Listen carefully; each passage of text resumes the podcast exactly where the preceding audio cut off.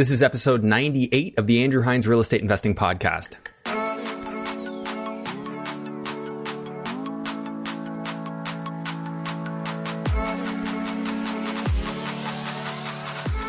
Welcome to episode 98 of the Andrew Hines Real Estate Investing Podcast. I hope you enjoyed your Christmas and Boxing Day and were able to responsibly spend that time with friends and family.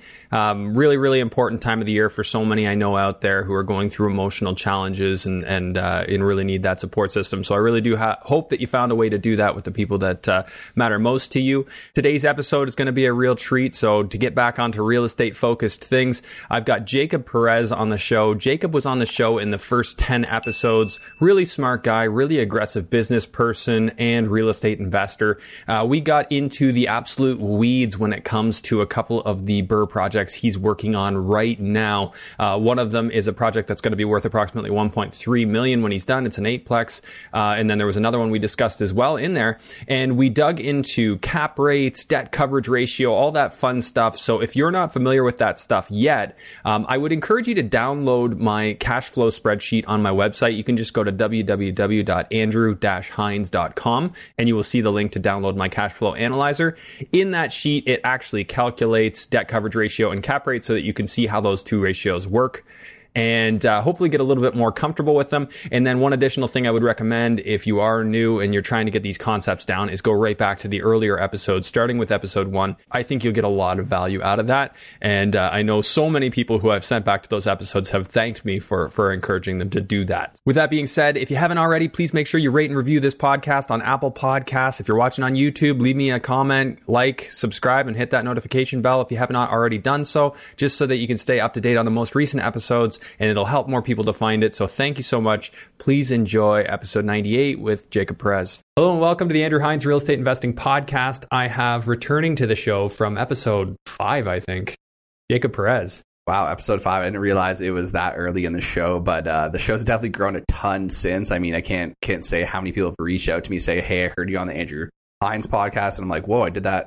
You know, over a year ago, and it just seems like the yeah. popularity keeps kind of growing. So, congrats to you, and I got this nice new setup here, so uh, happy to be in a little yeah. bit more comfortable than last time. yeah, the last time we were in my basement, um, you know, dog walking around.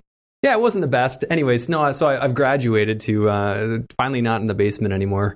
Uh, so we've got a fan. Pro Funds is nice enough to let me use this space. So it's, yeah, yeah, it's a beautiful it's spot. Out. Yeah, they got a really nice office here, so we uh, snagged a boardroom here. But uh, anyways, Jacob, I know you're real busy uh, as a mortgage agent, helping people with financing, but you also are heavy into joint ventures, heavy into cash flowing deals. Um, why don't you tell me a little bit about what's changed since the last time you were on?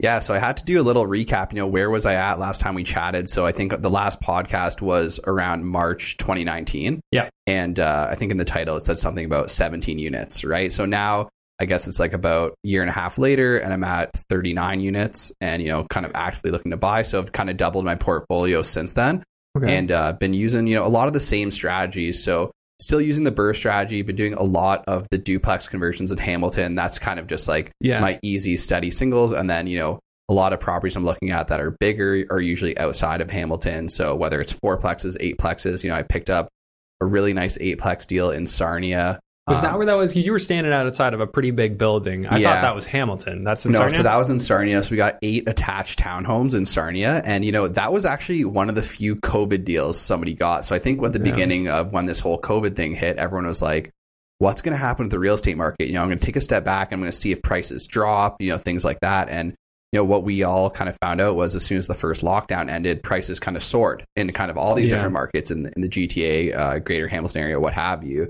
And we kind of got a deal at market value at the beginning of COVID, which now yeah. looks like a really good deal. So, you know, we bought this um, eight eight townhome complex, and the cap rate was around seven percent. And when the appraisal came in, every single comp in the appraisal is between a four and five percent cap rate. In Sarnia? In Sarnia. No yeah. way. Well, well, they were using a lot of London comps, to be honest. Oh, okay. Yeah. Uh, and the thing is, too, is that because they're townhomes, the rental income per unit is a lot higher than what these, you know, apartment buildings they were comping it out at because, you know, there weren't a lot of good comparables for it. Right. Um, but yeah, we got a great deal. You know, it cash flows a ton and we're going to turn over as many units as we can in the short term and get it up even higher. So this is you and Me and that was me and Sean Rea. Sean uh, came across the deal. He asked me if I wanted to go in it with in, him. Sar- in Sarnia though. yeah, That's a real stretch from well, where he is. Well, he he reached out to me because I I own a fourplex in Sarnia, and um, he knew I had a little, some connections down there and things like that. He was actually asking me what I Yeah. thought about the deal, and that's how we kind of came about on that property. so how many units is it? it's an eightplex, yeah, Eightplex. Okay. yeah, Um, do you want to go through roughly what those numbers are now, since we're talking Um, about it? yeah. I mean, like with that one specifically, so we picked it up at eight hundred thousand. I think the existing rent roll on it had it cash flowing about um, twelve hundred dollars a month. Okay. after all expenses. And once we turn over the units, uh, it's going to be a little over three thousand a month Three thousand cash flow. cash flow per month. What do you uh, what do you figure you'll be into for renos on that? Like as once you've re- turned them all over, like are you going to put 20, 30 k in per unit? So when I was going through um, the property, I was like, wow, you know, these are two bed, one baths, but we could easily convert them to three bed, two baths. And the property management company we have in place, who's kind of managed the property for a long time, they said, "Hey, you know, you really don't need to do that. You know, we just turned over one unit. We put about less than ten thousand in it, and they're getting top end market rent on it. So, you know, it's one of those things where I'm looking at it from a Hamilton investor perspective, saying, "Hey, I want to make this Yeah. thing beautiful. You know, I know what kind of rents you can get in Hamilton. Yeah. What the experts in Sarnia are telling us is, you know, just go light on the renovation, so maybe less than ten thousand per unit, and we'll be able to get top market rent with that. All right, so so eighty grand, and then if we want to add in, so you bought it for eight hundred. So if we added in legal fees, all your renos, all your carrying costs, would you say would probably be around?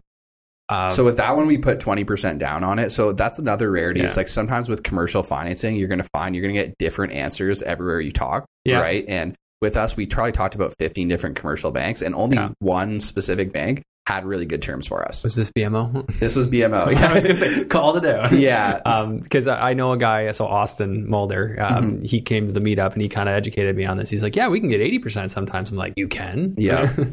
Yeah. So- So, we were getting Yeah. eighty percent loan to value. Um, you know, thirty year amortization again, something that you don't quite What? often get on the commercial side. Yep. Thirty, okay. And then also because this building's cap rate and servicing is so strong, yeah. now all of a sudden, if me and him want to buy more buildings in this corporation, well then our loan to value and amortization opportunities are much better on underperforming buildings because we Yeah. can utilize this as well. that's kind of thing. that's awesome, man. Okay, so so Renos, I'm just gonna put in like say a hundred grand, including your land transfer, whatever. Sure. That's your your cost. So your purchase in Reno, you're about nine hundred k. Um, your new valuation, what do you figure it'll be worth once you get those rents up? You know, it sounds like a stretch, but I'm I've looked at a lot of appraisals in my life. I've studied the appraisal report, and for me, looking at the numbers, it can't be less than 1.3. Okay, one point three.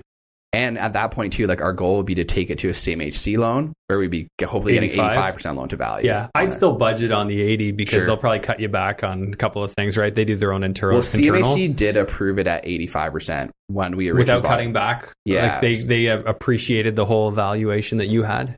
Well, when we bought it for 800,000, Yeah. they offered us a mortgage at 85 percent loan to value on the building. Oh, okay. I own 35 year. But you didn't go. CMHC. we did didn't you? go Yeah. CMHC because we didn't want to lock ourselves in. We wanted to go to CMHC after. Well, we'd you're gonna want to like refinance it, right? Exactly. Yeah. Okay. So you're did, did you go like with a five year term or a, Well, they were offering a five year term. Uh, for ours, we put it on a variable, so it's very similar to variable on the residential side. you where- can break it? yeah, where we can break it Okay. exactly. So what are what are the penalties if you break it? Still three months interest. I could be wrong, but I'm pretty sure that was a conversation we had. But you know, I guess we'll Yeah. we'll learn that the hard way if, if it comes. Okay, so hypothetically, um, say you bought it for eight hundred. If if you have a hundred grand in, including your your closing costs, you're at nine hundred. Now it's cash flowing while you're renovating, Mhm. so so that's nice.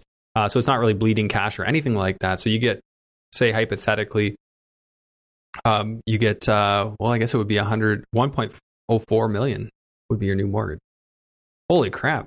So you're you're looking at a net investment of negative one hundred and forty thousand dollars when you go back and refi. Yeah, you know, we haven't been able to find a deal like this since. So we thought when we picked this up, you know, Mhm. we're going to find more like this, and that we're comfortable playing in this space. That we kind Yeah. of figured out the commercial financing, right? Because that's always kind of like a, a black wall That's for a the lot of harder people. part, right? I think people have a fear about that Mhm. because they don't know how it's going to go. The rules are different. Yeah, Um, with the fixed mortgages, you can't break them. You pay the full term's interest, right? So Mhm.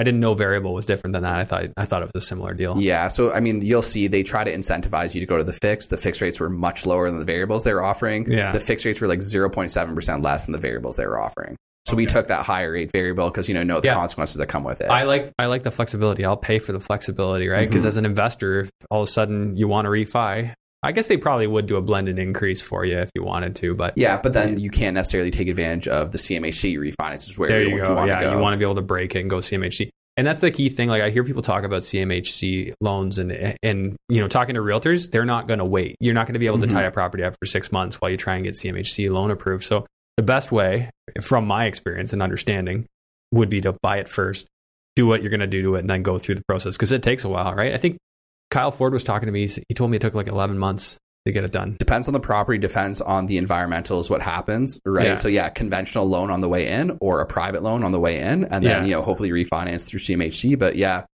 you can't rely on that. You know, real estate is so competitive. Yeah, and they're not going to wait forever while you try and get Try winning an Yeah. offer when you need to extend the closing date three, four times. You know, it's pretty difficult. Yeah.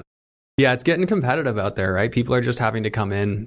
Uh, I was talking to a realtor. He had a 22 unit building listed, and his comment to a guy trying to buy it was, "Come to me with a firm offer." That's the kind of thing that's happening right now. People are actually, you know, when they're trying to get it for a good deal. I'm not encouraging that because it's dangerous, but uh, you know, for the right, you know, some people that works. So, what do you think you're going to get um, average after you turn these over? What's your rent going to be? Uh, between thirteen and fourteen hundred dollars per unit. Okay, so thirteen fifty, we'll call it times eight. So you'll be about ten thousand eight hundred um, gross month uh, gross monthly rent. What do you figure your taxes will be ballpark? Uh, taxes on the building, I think, if top of my head, I think they're around eight thousand. They might be a bit more, but I think it's around eight thousand. Okay, and then insurance on something like that, probably like four hundred a month, something like that. So I think it was like forty five hundred dollars a year. It wasn't it? too bad. We that's got not bad at all. we got about you know a bunch of different quotes. One again significantly under, while still giving us pretty reasonable Mhm. coverage. So uh, again, it's just you have to do your research on what's out there. Yeah, Um, a lot of times, what you'll find is that you know even like you said BMO, right? Well, you can talk to the wrong person at Oh, BMO, yeah, exactly. and you can Yeah. get a different answer. yeah. right? You need So- to know who to deal with, and and one person can say no. Like I, I've given the story before. I was I went to RBC for a deal, and one person like pretty much laughed at me. Like, why would you come to us? Like your your deal doesn't work at all. Your your ratios are way out. I went to another guy I know at RBC, and he's like, yeah, I can do this.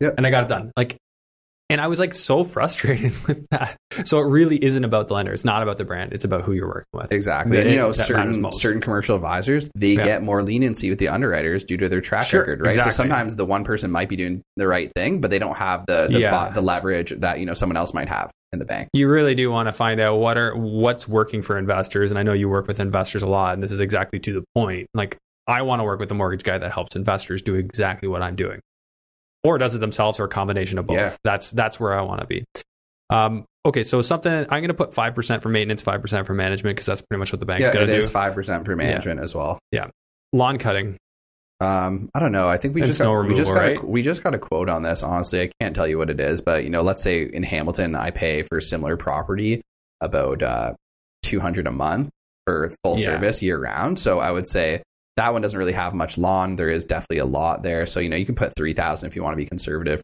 Okay, so we'll say three thousand to be conservative, and then I just put five hundred miscellaneous uh, for that. Okay, so you said you figured one point three million would be your value. hmm So on that, your cap rate, if it is a one point three at the end of that, it looks like your cap rate's at seven point four four. Yeah, with the raised rents, because we have a lot of the Yeah. units in there right now that are rented at eight hundred dollars. You know, things like that, right? So it's going to be a pretty Yeah. significant raise. And then the thing is, because they're all, um, you know, kind of their own encompassed units, like Yeah. we're we're iso- all the utilities are going to be isolated out, and there is no common space in the building. Yeah. There is no common space, so there like literally is not a utility for us. So there's no utilities whatsoever. Well, we're separating the meters now. Yeah. That's the, that's the idea. But the hydro's already separated. If you the gas is already separated, just the water that we're trying to figure out right now. oh, okay, okay. Actually, I better just to, just in case you don't get that one. So yeah, so water Maybe put a um, five thousand for the year, or something like that. 5,000. Yeah, just in case. Um, okay, so so I see then that you're about a 7.06% cap rate, which is pretty crazy. Your debt coverage ratio is 1.86 uh, to 1. So you'll have no problem uh, getting you should have no problem getting that mortgage approved with the bank. So th- that's the thing is is that I think what we're going to find out is that really the value of this property is going to be how it allows us to buy more commercial with better Yeah. terms than we'd be, be able to do otherwise had we come in fresh. So you're, saying that the bank's going to see you doing well with this property and they're going to be more inclined to want to lend to you again because your first property performs well. Well, let, it's more like this, right? Let's say the bank has a debt service coverage ratio of 1.2 that's required in order for them to Mhm. give 80% loan to value. If we have one property at 1.7, well, then maybe they could lend us on the next one something under 1.2 while leveraging the cash Yeah. flow of the other property, as long as it's bought in the same corporation, the same owners. Okay, so they might be willing to to play ball with you and let you do that. And I've heard I've heard things like that. Although I think they may want to put mortgage security on both properties. Then, Which they had already had in the they first already place. have. Yeah. so they already uh, control both properties, so they don't care. Yeah, so I just figured uh, thirty year AM, two point five percent interest rate. You might even do better though with CMHC than that. yeah, exactly. So if we said two percent, then your debt coverage ratio is like almost two, That's what I'm talking about. which is like ridiculous. we didn't Like, realize how lucky we got with this You deal. got lucky, yeah. We're not experts. You know, there was there was uh, quite a few offers on the property. I think Mhm. every single person just offered full ask. That's all we did as well. And it was probably who had the best letter, who had the best write up. Oh, Right. so you did a, a write up to the seller. yeah, I said, hey, you know, I own a mortgage brokerage. You could look us up. You know, I finance these kind of deals all the time, so we will Yeah. have no issues closing on the property. Um, you know, sometimes that can be the difference. And you know, we're lucky. You know, like Sean, for example, he puts out a lot of content. I put out a lot of content. You never know how this you're stuff's going to help Google, you. yeah. yeah, someone's going to Google you, see who you are. That that does definitely does makes a difference to a seller. I would say. That's interesting, and and I've heard people doing this, like putting a cover letter on their offers and presenting it to sellers. I've never done that, but I have heard of it, and that makes a lot of sense why that would work. Mhm. Yeah, Yeah, just just to differentiate you. I mean, of course, it is a lot about confidence. Who's a person can, that can close? So you were conditional on this. Uh, yeah, we were For conditional on it. I think we were conditional for. So basically, the way it worked was they wanted a specific closing date and they wanted a specific conditional period. And we said, I said to the to the realtor, I said, hey, look, I know that no one's going to be able to satisfy this conditional period in one week. They wanted a one week conditional, Yeah, and unless um, they go private money. yeah. So I said, you know, no one's going to be. Well, I said this hoping he'd believe me. I said, no one's going to be able to satisfy this conditional period in one week, right? Uh, so we can do that, but we're going to have to extend it after one week. And he said, well, this is what the seller wants. So we put it in for one week and we did extend it after that. so, I mean, everything actually went according to what I said. So, you know, we were able to tie it up with a shorter conditional period and then we were Yeah. able to extend the conditional period because guess what? You know, the tenants weren't cooperative with us walking through the units. So, you know, the tenants in a bigger multifamily, if you set up your conditions where it's conditional upon you getting access to all Yeah. the units, the tenants are probably going to help you out and buy you more time just for their own, like their own difficulty kind of thing. Yeah, right? that's that's true, and and it depends on the realtor on the other side if they'll let that slide through. They'll be like, no, no, it's 10, 10 days from when you start. yeah. Uh, so it, it, it really does depend. Another one you you can write in, and I know if realtors don't like this, is you can write in. Uh, you have a conditional document review period, and it starts when you get all the documents. And you list out all the documents, but they may they may say no way because you could just say we missed a document, or if we don't have that, then what do we do with that? Well, so that's what that's one thing we did not include that I learned that we should include in the future, and that's what I put in all my commercial offers now is conditional condition period begins once I receive all these documents because uh, the, Yeah. the reality is, is the bank can't assess the financing if they don't Without have the those documents. documents, yeah. So you'd need. Uh, do they want twelve months or two years worth of utility bills, uh, tax bill, insurance bill? And I, then, I think you know it depends on the lender kind of thing, right? I think the most important thing is just the tenant acknowledgments and the and the rent. the so they want te- they want those. So they want tenant to acknowledge each rent. So you can't just provide a rent roll.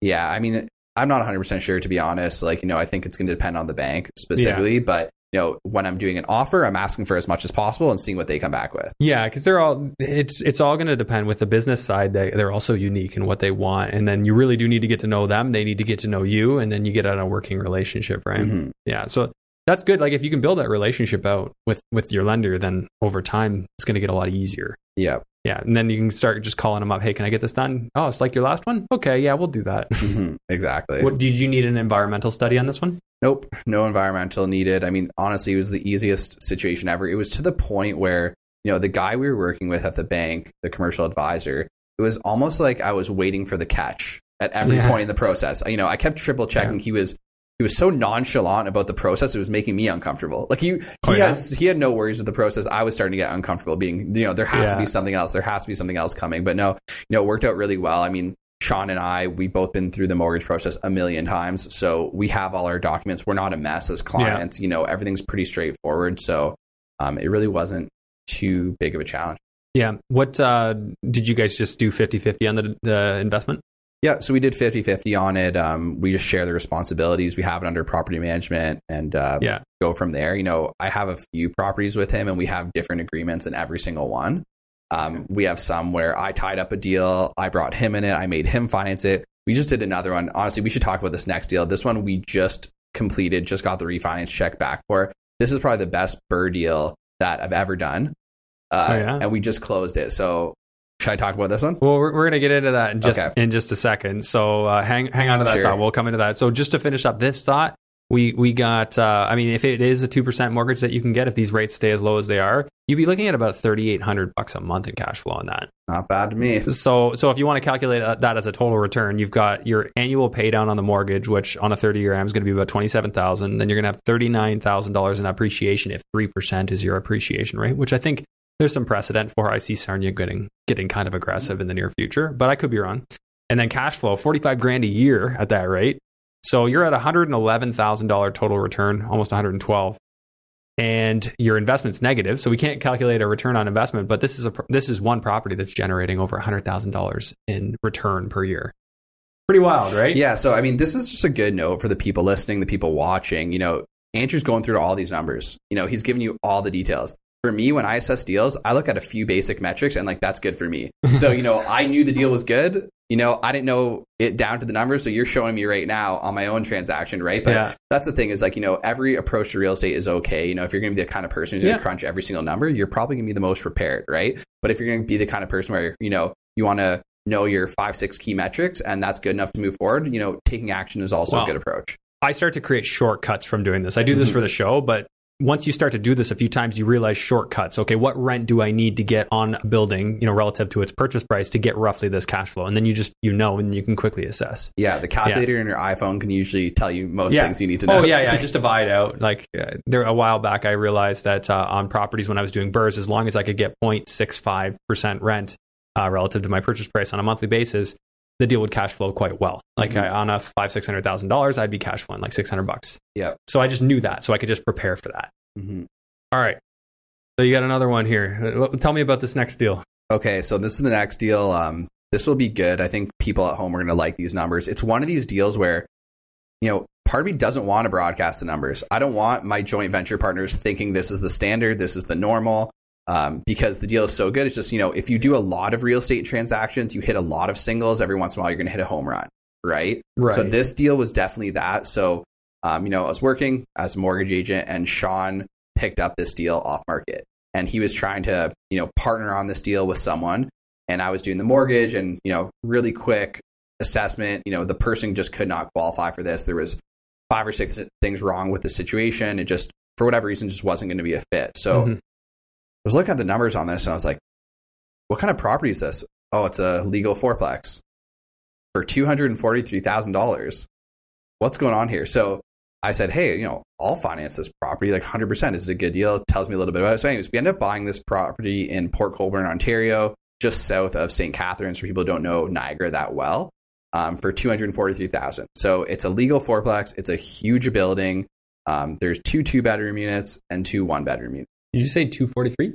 Two forty-three. Okay, so so two two bedrooms and two one bedrooms. Yeah, Okay, and it's like purpose built or is it a- purpose built. Yeah. Um, you know, separately metered, massive building. Everything separate? Electric, gas, Uh, water. electric is separate. It's electrically heated as well, so there is no uh, gas Okay. in the building. I don't believe. And then there's water. Yeah, Okay, yeah. That I mean, that is one thing that it's it's a bit of a, a, a potential negative for a tenant, but I don't Yeah. know if you've really seen that much. We can talk about that after. yeah. It Uh, could be a negative, but you know, when you're in a town like Port Colborne, you know, you don't need the granite countertops and all this kind of stuff in order to be one of the more marketable units in the town. Interesting. Okay, so what kind of renos did you guys put into that? So this was the biggest dump I bought, hands down, by far. So you know, even just like the exterior of the building needed to get done. It was something Yeah. where it couldn't wait. The siding was falling off. It looked Mhm. like just a complete mess. So what we ended up doing was we took possession. We're like, okay, let's see how quick we can start getting some of these tenants out. So we had one tenant who was willing to leave right at the beginning. So that was just an easy win. No cash or keys, just straight up willing to leave Yeah.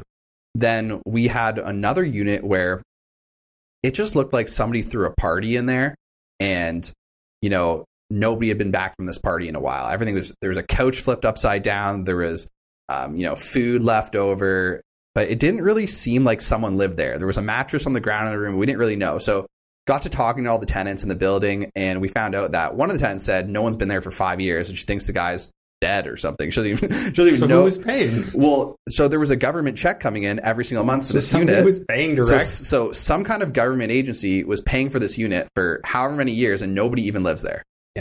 So we contacted them. We said, "Hey, no one even lives here. No one's seen anyone here," and uh, we cut off that you know rental income and we just turned over the unit. So we thought someone lived there when we bought it. When Oh we my took over, we turned out we had a vacant unit we didn't even know about. Wow. So I guess the previous owner was just happily accepting the rent every month and not even wanting to take advantage of turning over the unit. That's that's probably not the most attentive owner, which Yeah. is what you saw. Yeah, exactly. So, you know, we ended up turning over two of four units. And so we did, you know, new flooring, new kitchens, new bathroom. And then we redid all the siding on the building and we redid the roof as well. And we got great deals on everything. You know, Yeah. we got a bunch of quotes for the siding around uh, in the 30,000 range, 30 to 40,000 range. And eventually, you know, we were going to give up. We were going to paint the existing siding. And uh, Sean asked one company, he said, Hey, all we have is uh, 17,000 left in our budget. If we can't get siding done for that, we're not going to do it. And then somebody took on the job for that price. Interesting. Do you do vinyl? Um, yep. Okay, vinyl. Did you have to do your soffit fascia trough as well? oh, wait, sorry. Did we do vinyl? Honestly, I, you should ask Sean about this. He was managing the renovation for the most part. Yeah. Um, but I'll show you pictures of it. Maybe you can show those and you can tell me. yeah, if you is. send them to me, I'll try to remember to put them actually on the video version of this Sure. right, right now where we're talking about it so that uh, it's overlaid on the video. Yeah, so it's like, you know, it was like kind of like that old beat up off white siding before, and then it's all dark and black now. We put all white um, soffits and eaves troughs. Okay, and so you've that. replaced all that. So Yeah. yeah, that's that's really what it takes to make it look new again, and that Mhm. like from a curb appeal standpoint, just completely transform a building, transforms a building. Aluminum siding actually is nice. Like I don't mind painting it because I Mhm. think that can look nice too, but there's a certain point where it's beyond repair. Yeah. and, and then you then it needs to go. So what did you get into in terms of doing all that? Like what was your total reno? Total reno is actually only about 65000 So, Okay. you know, we hired guys just to do the labor, bought the materials, didn't like outsource it to a contractor or anything like that. Did it as cheap as possible. And what do you figure the new value, or what was the new value according to appraisal? So, yeah, so we bought it at 243. right? We put in about 65. We were thinking it was going to appraise in the in the high fours, Yeah. which would have been an amazing deal. And then when I started pulling up the comps, I was like, "What's going on here?" I mean, the comps are way higher than 475, like actually way higher. So, anyways, long story short, it ended up appraising at 585, Five eighty five. Wow, five eighty five, and you guys got uh, eighty percent of that. 80 percent on that. Okay, so this time. Okay, so four sixty four uh, eight would be your new Mhm. uh, new, mortgage. So your net investment on this one looks like uh, one hundred and sixty thousand dollars money given to you. yeah. So this is where the down payment for the uh, for the uh, eightplex came from. Then. well, no, th- we did this after the Okay. eightplex. Yeah, but um, but when you do deals like this, there's unlimited funds to keep investing. it's crazy, right? So, you know, not only did our down payment back, but we got, you know, 150,000. So, you know, how do you make $75,000 tax free? That's that's about almost like $150,000 salary just gained on the Yeah. project. Now, what do you, what's your thoughts on like the tax implication there? Because that you're writing off the interest on that mortgage against that property. So, what? How do you section that up so that you don't get into any trouble from CRA's standpoint? Well, what do you mean? Like what trouble did you get into? Well, if you didn't use that money for an investment, The refinance? yeah, the refinance dollars. Is that for some reason a problem? If you if you want to spend it on a trip to Mexico, is that an issue? Well, because technically now you've got some of the the um, tax deductible expense that is relevant to the property, and then Mhm. that money that you pulled out, say you just took the seventy five k and went and bought a you know a nice car with it, Yeah. uh, that's not tax deductible. So now you've sort of kind of muddied the waters, so to speak. Yeah, I'm not sure. I mean, I think a lot of people they'll refinance their rentals to prepay their primary residence. That's technically not a tax deductible asset. Right? No, people do it all the time. I guess I'm just curious. Like, I don't know if this is actually a target for a CRA thing. Like, I I err on the side of caution, maybe a little bit too much sometimes. Yeah, But, I mean, uh, if you know me and Sean, we'll probably be putting in more real estate. I wish I didn't. I wish I spent it more on some fun or something like Yeah, that, yeah. right? yeah, you just write back into your portfolio Yeah. anyway, and that way, like, it keeps everything nice and clean and tidy. Yeah, that's just you know something to be aware of. Like, I would say, talk like for people watching, talk to your accountant, obviously. Um, okay, so let's talk about your rental rates on this. Like, what are you getting? So we still have two units renting at seven hundred dollars each. Those are the tenants that we have not uh, kind of turned over yet. Okay, And then the new ones, one rents for twelve fifty plus hydro, the other rents for eleven hundred plus hydro. okay, so you're thirty seven fifty on the building. Uh, which is 45 grand a year. I'll leave a 3% vacancy in there. What are your taxes on that approximately? Like, Taxes are twenty two sixty. Oh, that's very accurate. Yeah, I just did the mortgage on it, so I remember. Okay. Ballpark insurance? Insurance on that one, think we're closer to around maybe like thirty five hundred for the year, something like that. Oh, really? Okay. That was more than I was thinking thinking it would be. Yeah, I mean it's fourplex, right? So just the rebuild value because the Oh, square is it footage, really square footage big? it's Like, massive. okay, it's see that's the thing. massive. It's all based on on square footage. Okay, so uh, maintenance I'll leave at five percent. Water and other utilities. Like, what do you what do you think you're into?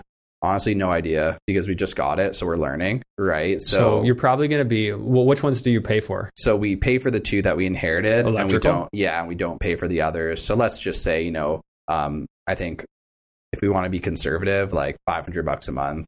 Well, I would say twenty five hundred for water for the year, probably. Okay. And then electric on those two units, those are probably each eighty bucks a month.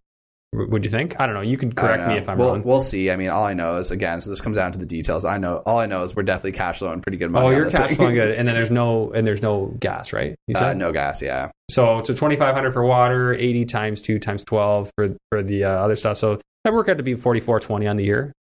We're ballparking it. Uh, you'll find out as you go. Maintenance uh, management leave at five percent. Well, we're not. We're managing that one ourselves. Yeah. So we'll put this one at zero for now. Then, um, from a bank standpoint, they're going to include it, but of Well, we're doing it. We're doing it on residential financing. Oh yeah, okay, yeah. yeah. So that one doesn't matter then. Yeah. Okay, so lawn cutting and snow removal. Uh, there is no lawn, so none Just of that. snow? And then snow.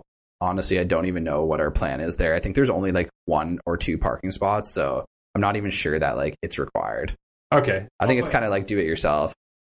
I'll leave a uh, I'll leave a, a four 100 hundred bucks a month. I'll leave a 400 bucks. bucks for the year Yeah. for that, just in case that comes up.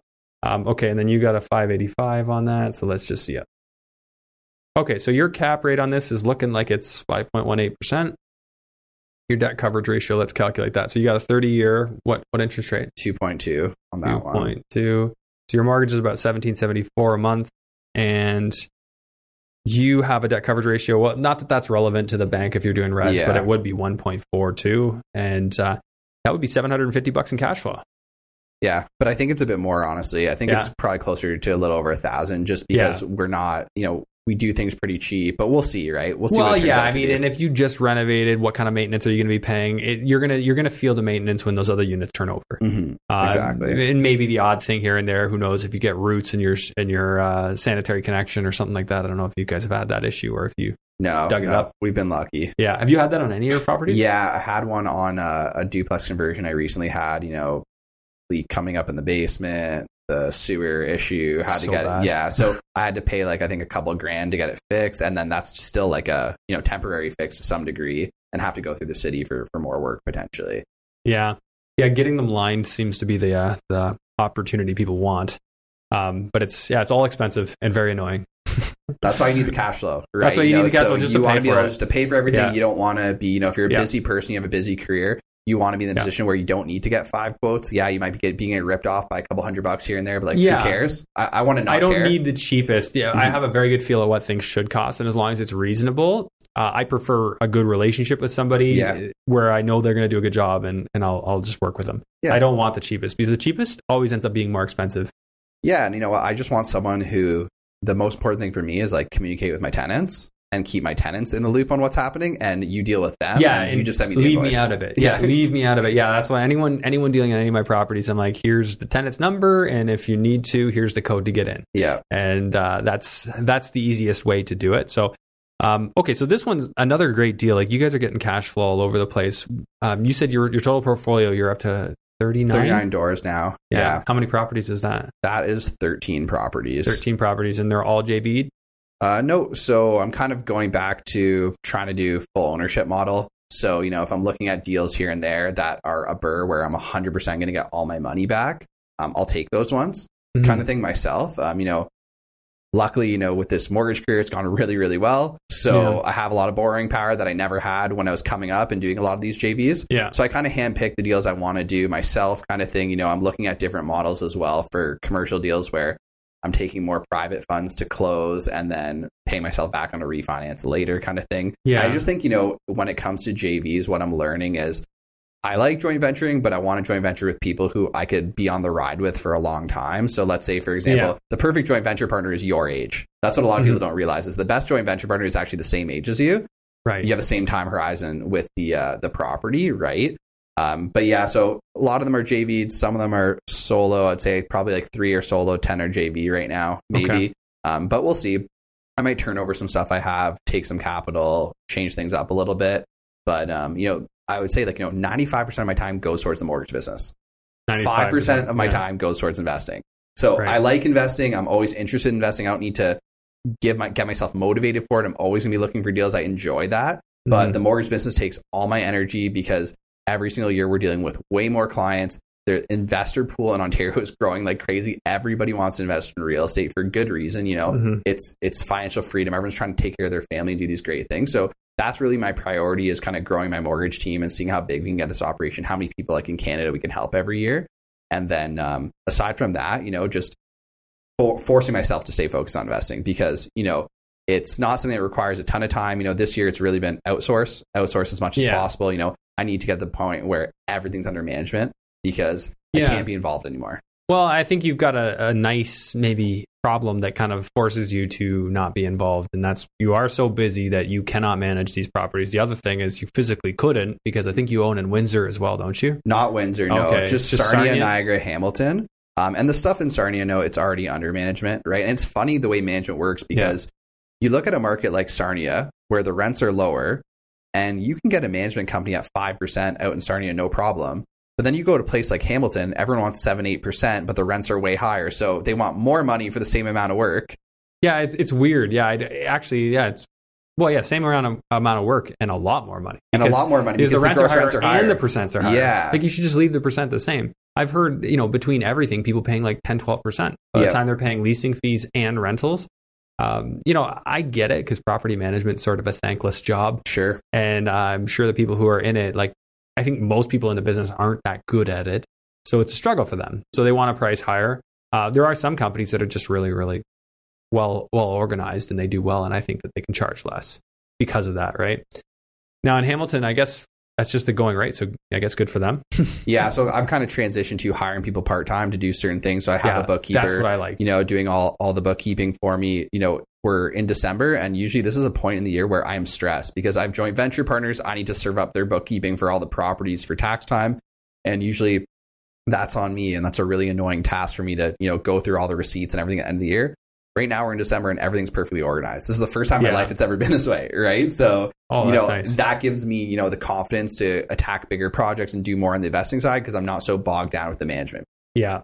Yeah. And I, I actually, I like that too. Like I keep my stuff so up to date that the year, new year rolls around. The most I have to do is just double check that the interest I've recorded is the same as what the bank sends me. Sure, Like that, Yeah. just update my mortgage statements and it's good for my accountant. My accountant actually can log into my QuickBooks, so I don't even have to send it to him. He actually just did my last year's tax return without even asking. He's just like, "Oh, I've got it ready for you." I'm like, "You do?" I didn't even know you were doing it. Yeah. yeah. so that's kind of a, a nice way. Like if you get really organized, and I think you got to have systems. Mhm. Uh, so it's nice that you you've delegated a lot, which I think everyone can learn from that. Me as well. I I want to delegate more so that I have more time to look at new deals, Sure. you know, do that kind of thing. So your mortgage business, like, what's your background? I think you do you have an MBA?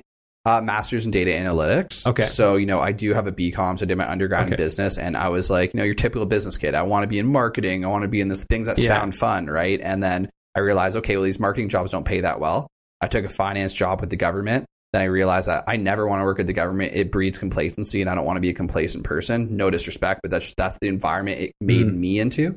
And then I decided to do a master's in data analytics where I was learning, you know, math, predictive modeling, all this different stuff. And, Yeah. uh, I loved that degree. It taught my brain how to think numerically, mathematically, and uh, it was really, really helpful. And then also the network I got from that program has really helped me. You know, I have one joint venture partner who's just a fellow student in that program I bought three houses with, right? So little Yeah. things that you never know that that are going to pay long term. And then, you know, I worked in a startup. I've done a bunch of different roles. And then, you know, eventually I was just kind of like, why am I digging and fighting and interviewing to ask somebody to let me work for them when I could just go work in real estate? And Yeah. I was already investing in real estate on the side. I always felt like I, I knew this industry. And that's when I joined the mortgage side. And then since then, you know, the business has grown. This is my third year. And um, we opened a brokerage at the start of this year. So now it's, you know, running my own operation. Also, I thought it was already your brokerage. You well, we were else's? we were a team, right? We were underneath the brokerage, Oh, and then eventually, you know, we were looking at maybe switching, and then looked at all the numbers. It made sense to open our own shop. Yeah. So now you guys deal with your your lenders direct. Exactly. Through, yeah. So I imagine you've you know the big thing with brokers is you send a lot of business to certain lenders, so you get really good relationship. You can get deals done. Yeah. Um, which is I'm sure why your clientele can benefit as well. Yeah, exactly. Right. So you know because we're you know doing so many rental deals, like I have four full time staff. You know my um, one of my staff just bought an investment property uh, this past month. Super exciting. You know my staff have underwritten so many different BRRRR deals, right? They know BRRRRs, yeah. they know all the terminology because you know it seems like everyone's on yeah. this wave, right? And the thing that's really great is like we're learning about all these markets, right? So I'd say the three markets that have just been going nuts the last couple of years have definitely been Hamilton, Niagara, and Windsor. Those have been yeah. the three where we're just getting people like you know all these people from Toronto buying in Windsor, all these people from Toronto looking in Hamilton, Niagara, you know London as well. London is definitely another one. That's it's so been, expensive now in London yeah, too. But yeah, and that's the thing is like you know yeah. I just had a client um, where so for example just like the what's happening with the prices i had one client buy a duplex in windsor for 200000 i had another client buy a duplex in windsor for 600000 so like the prices are going like going up in all these small markets. And what i'm learning from this is really people are buying until there's no more cash flow in like every city. Hey guys, I just wanted to take a moment and give a shout out to a couple of very important local businesses to me. As you know, this lockdown has been tough on everyone and small businesses have been taking the brunt of it. So there's two specific businesses I wanted to give a shout out to. This is a completely unpaid promotion. They didn't ask me to do this, but I wanted to give them a shout out because I think they're really important and I want to see them be successful. Uh, so one is New York, New York Men's Grooming Lounge here in Burlington, Ontario. I always see Sergio every month. Uh, they do a fantastic job. Their atmosphere there is fantastic. There's usually some Frank Sinatra playing in the background. Um, they're a great establishment, even if you just want to go in and have an espresso or have a beer and chat. It really is a lounge and social uh, location, which is just such a unique concept in today's market. Really like those guys. I really want to see them succeed. If you're looking for a fantastic men's haircut and grooming experience, I highly recommend them. The next one I wanted to give a shout out to is Dr. Mike White over at the Momentum Health Clinic in Hamilton. Dr. Mike has been able to help me many times over the years when I've hurt my back. He's a chiropractor. Uh, so I'd be in a position where I couldn't even walk, I couldn't turn. Uh, I was in agonizing pain, and I'd go to Dr. Mike, and usually I'm 100% better within a week. Now, I know it's a touchy thing with a medical service, so always, always, always consult with your medical professional before seeking any form of treatment. I just wanted to let you know my experience here, and I certainly think Mike White is worth considering. I've included the details for both of these contacts in my show notes. Please show them support if you see fit. Thank you so much. I really appreciate it. Okay, so on that note, and I think the same. So I think it's like, and I say this a lot, so forgive me if you've heard this before, but when you drop a rock at a pond, the, the waves ripple out and then they hit the edge and then they kind of ripple back towards the center. Mm-hmm. So I think that this is the natural evolution of things. We've seen the waves ripple out. They've reached Windsor. They've reached Sarnia it's going to push up only so high in Sarnia before now people are like, why am I driving all the way to Sarnia for this? And now they start rippling back towards the middle. Yeah. Um, I see that happening. So I'm looking at markets that are not those because I see the pattern, see the trend. I know it's coming. Even Sudbury's on its way up. Yep. I mean, people don't mind bearing the cold. They'll go up a little further north. And I'm, I'm curious, what markets are you going to be looking to next, understanding what's happening? Yeah, so great question. I think, you know, when it comes to bigger multifamily and when it comes to BRRRR projects, you know, if you're getting all your money back, you're pretty much safe in any market, right? Now, the places I like, okay, is I still like Hamilton a lot because mm-hmm. I th- feel like Hamilton is your sweet spot between being a small town and being close enough to Toronto that you're sort of in the mix kind yeah. of thing.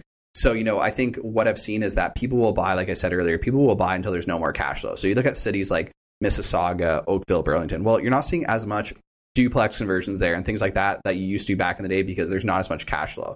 So if yeah. I look at Hamilton specifically and I look at today's market rents in Hamilton, what it tells me is somebody could still cash flow at 800,000 on a duplex in Hamilton. So yeah. So then it tells me, okay, well, I think duplexes in Hamilton can go all the way to eight hundred thousand. Eight hundred thousand, really? Sounds like, crazy. How do you believe that to be true? Like, uh, I'm ju- I'm just watching behavior of investors. It doesn't mean that I think that, right? It's just I'm watching the behavior that I'm seeing.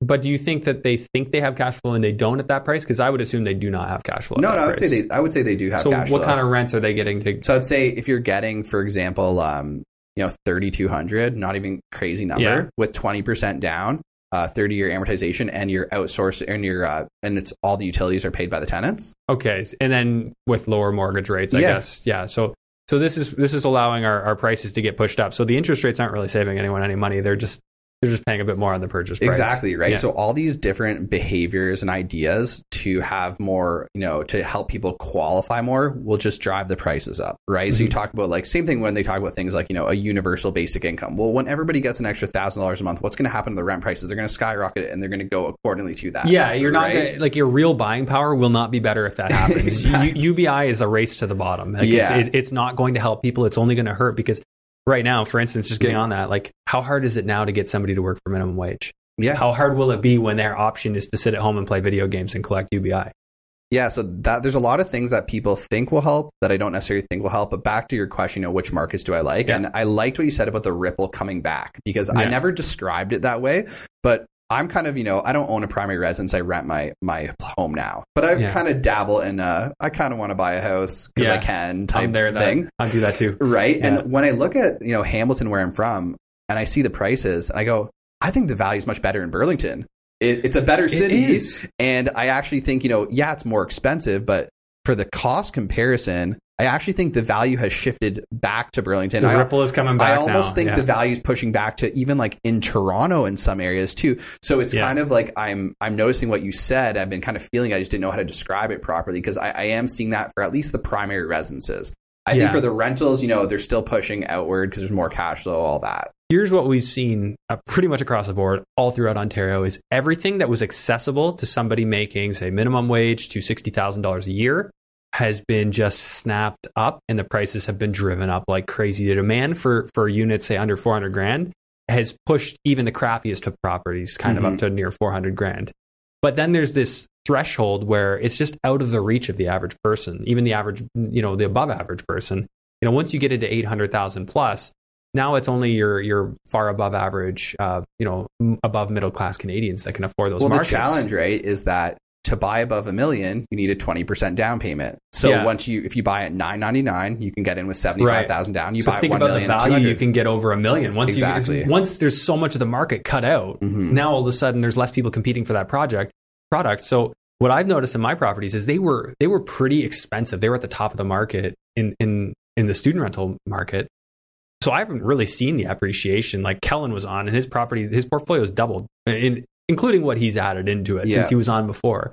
Mine has not done that, Mhm. which is actually pretty frustrating. If I just bought, if I had bought cheap properties that were were very very low priced and were easy to get into, I would have seen more of an, an increase. And I think if you did go on the high end on something like a primary residence single family, you would have saw that appreciation. It's just in the rental where it's tied to the cash flow. Mm-hmm. it's all about the cash flow. Yeah, Yeah, My income hasn't changed. It's it, well a little bit, but yeah, it's mostly the same. Like I, I think Yeah. like the property in my portfolio that's had the biggest jump in value, I think is my worst property. And the reason it's had the biggest jump is because it's single family and would sell to a single family. Yeah, if it's in that affordability range for the Mhm. average person, like they, they understand I can't buy anything else. And I see this. Like people are spreading out because they want they want to be able to have a little bit more land, a little bit more space, and they can only afford so much. Like why would I buy, you know, a tiny one bedroom condo in Burlington if I could go, you know, an hour north and get a house for that price Yeah. or something along those lines. So that just knowing that, you know, psychological behavior, I'm looking to these little fringe markets, smaller towns. Like to me, as long as they've got city water, city sewer, I'll at least take a look. If Yeah. it's if it's reasonably accessible to major areas, like within an hour or two, um, I think that that's got potential. It's also just a feel thing, right? You know, I still Yeah. think I think Windsor's a great market. I think you know Mhm. proximity to Detroit is a little bit underrated still. You know, you got pro sports teams, you got all these great things happening in Detroit, and it's ten minute drive across the board, right? You know, so Yeah. there's a lot of different things that I like, kind of thing um, that I'm seeing in different markets. But yeah, like you know, um, one thing that I always pay attention to is for someone who's lived in Toronto and also lives in Hamilton is you know, there's a lot of demand for condos in Toronto because the discrepancy between the cost of a condo and a detached was so large. Obviously, we're seeing Mhm. different things happen in the condo market right now. Yeah, But in Hamilton, I look at the price of the condos and there's not much of a discrepancy between the cost of a condo and a detached bungalow. It's Yeah. like, you know, a condo might be 450,000 or actually more than that for a two bed and Yeah. a detached bungalow might be 600 for a two bed. So when you actually factor the condo fees, those actually aren't that different uh, when in terms of the month to month cost. So that is another thing for me where I go, the value in Hamilton, I still think is undervalued for a lot of reasons. I think it's still going to go up. Yeah, Mhm. I, I'm with you. I do think it's kind of getting to that point, like a two bedrooms renting, and you know, a nice two bedroom. I, I've heard my buddy has a place like twenty four hundred a month. He had offers at.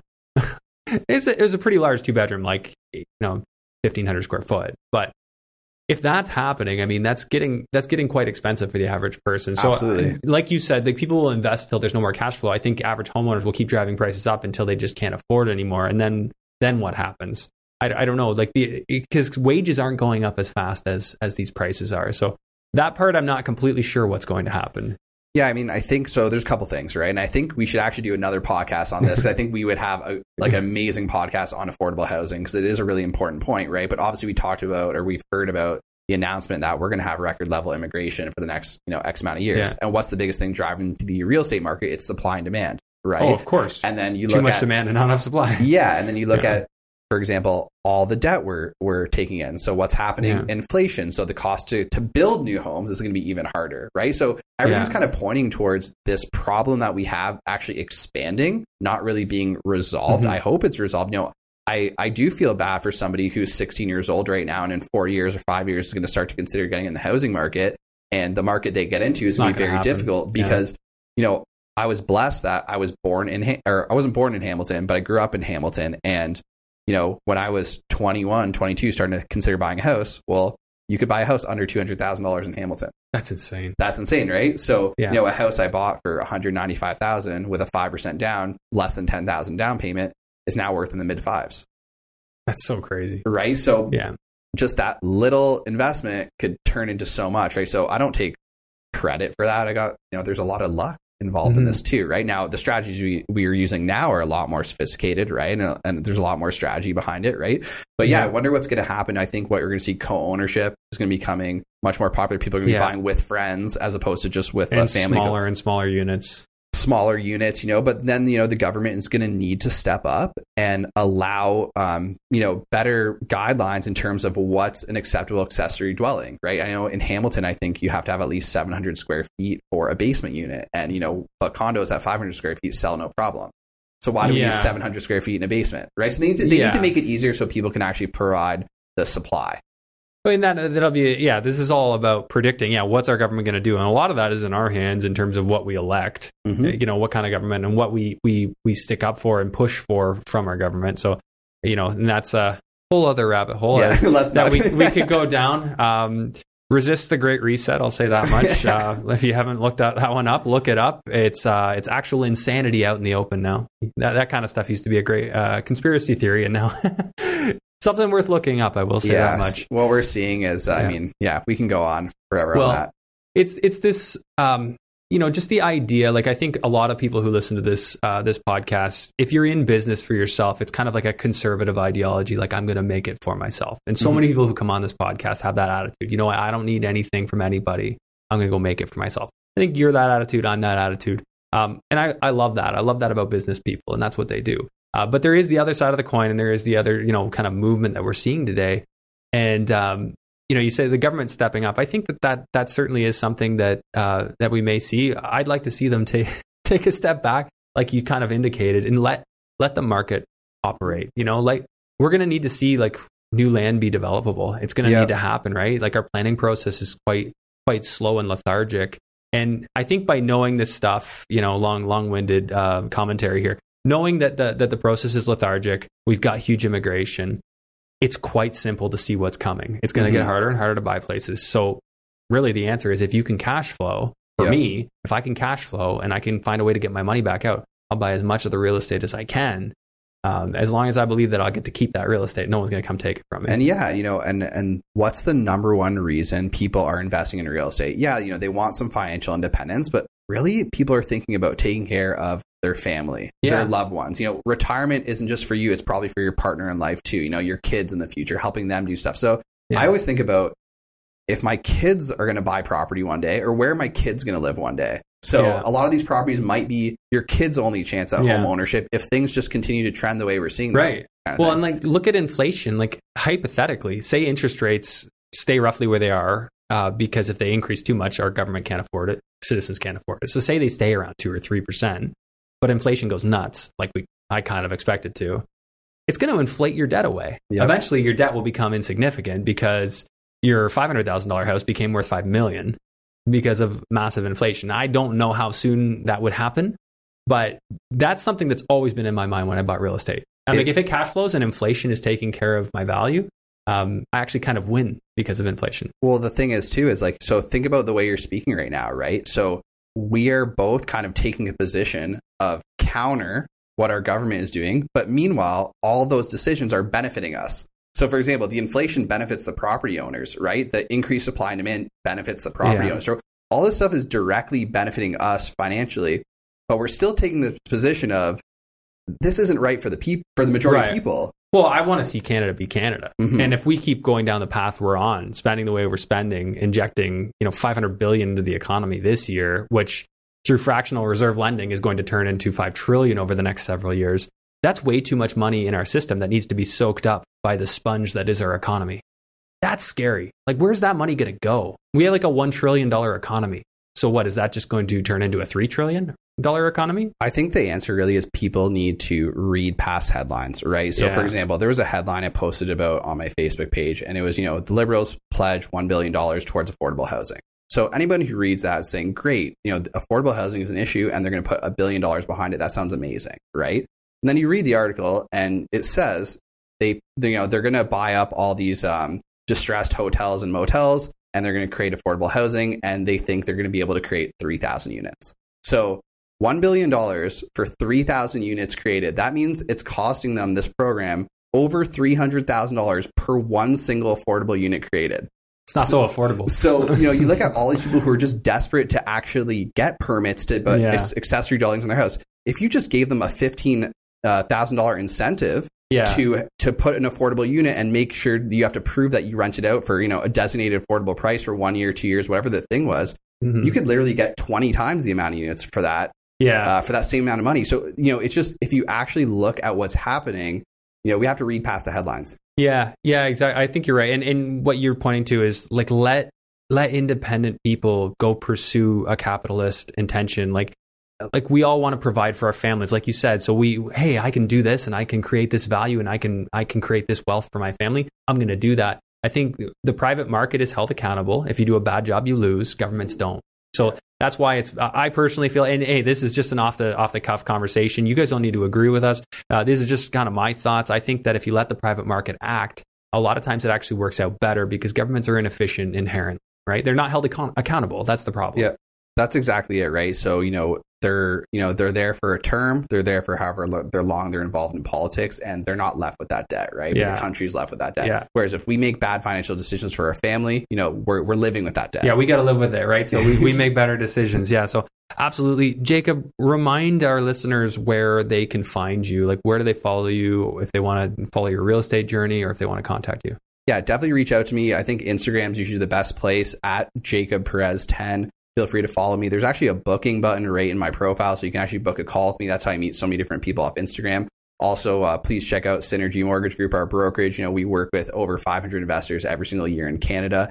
And our kind of specialty is taking people from one to seven, eight, nine, 10 properties mm-hmm. and showing you what kind of metrics you need to know in advance so you can buy the right properties that allow you to buy over and over at your maximum purchase price. So I'd say, yeah, hit me up, Jacob Perez, uh, especially at Instagram, and love to have a dialogue with everyone. Yeah, well, that was a You've practiced that. you go really fast on that one. Yeah, man, that was that was great. It's always nice catching up with you. Um, you're aggressive in this space, and you're one of the names that people need to know. So really appreciate having you on for the second time. Yep. And uh, yeah, we'll do a we'll do a, a third round three and uh, another fifty or sixty episodes. We'll see. Awesome. Thank you, man. Right. Appreciate it. Thanks, man. Thanks for tuning in to today's episode. Please make sure to share this episode far and wide. Help it help more people. I really appreciate you tuning in. Thanks. I'll see you on the next one.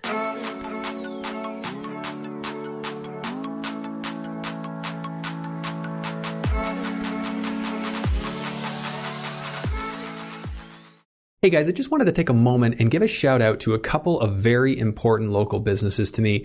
As you know, this lockdown has been tough on everyone and small businesses have been taking the brunt of it. So there's two specific businesses I wanted to give a shout out to. This is a completely unpaid promotion. They didn't ask me to do this, but I wanted to give them a shout out because I think they're really important and I want to see them be successful. Uh, so one is New York, New York Men's Grooming Lounge here in Burlington, Ontario. I always see Sergio every month. Uh, they do a fantastic job. Their atmosphere there is fantastic. There's usually some Frank Sinatra playing in the background. Um, they're a great establishment, even if you just want to go in and have an espresso or have a beer and chat. It really is a lounge and social uh, location, which is just such a unique concept in today's market. Really like those guys. I really want to see them succeed. If you're looking for a fantastic men's haircut and grooming experience, I highly recommend them. The next one I wanted to give a shout out to is Dr. Mike White over at the Momentum Health Clinic in Hamilton. Dr. Mike has been able to help me many times over the years when I've hurt my back. He's a chiropractor. Uh, so I'd be in a position where I couldn't even walk, I couldn't turn. Uh, I was in agonizing pain, and I'd go to Dr. Mike, and usually I'm 100% better within a week. Now, I know it's a touchy thing with a medical service, so always, always, always consult with your medical professional before seeking any form of treatment. I just wanted to let you know my experience here, and I certainly think Mike White is worth considering. I've included the details for both of these contacts in my show notes. Please show them support if you see fit. Thank you so much. I really appreciate it.